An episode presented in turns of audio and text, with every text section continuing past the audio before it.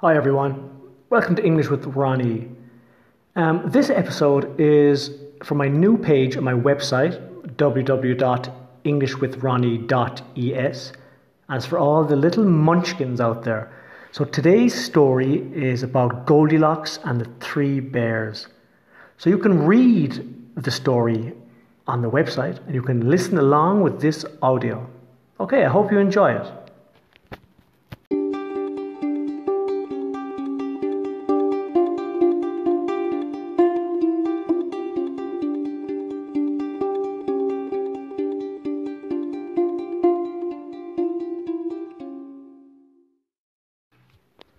Once upon a time, there was a little girl named Goldilocks. She went for a walk in the forest. Pretty soon, she came upon a house.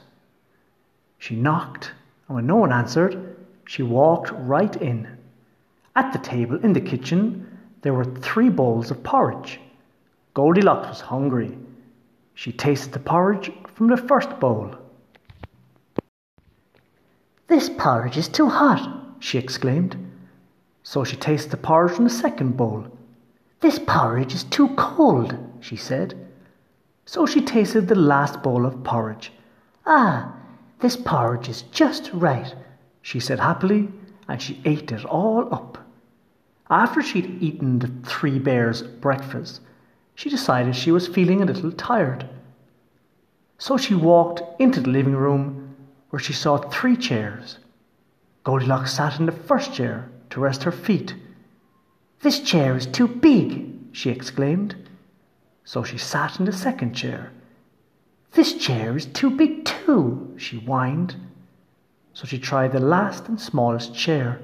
Ah, this chair is just right, she sighed. But just as she settled down into the chair to rest, it broke into pieces. Goldilocks was very tired by this time, so she went upstairs to the bedroom. She lay down in the first bed, but it was too hard. Then she lay in the second bed, but it was too soft. Then she lay down in the third bed, and it was just right. Goldilocks fell asleep. As she was sleeping, the three bears came home.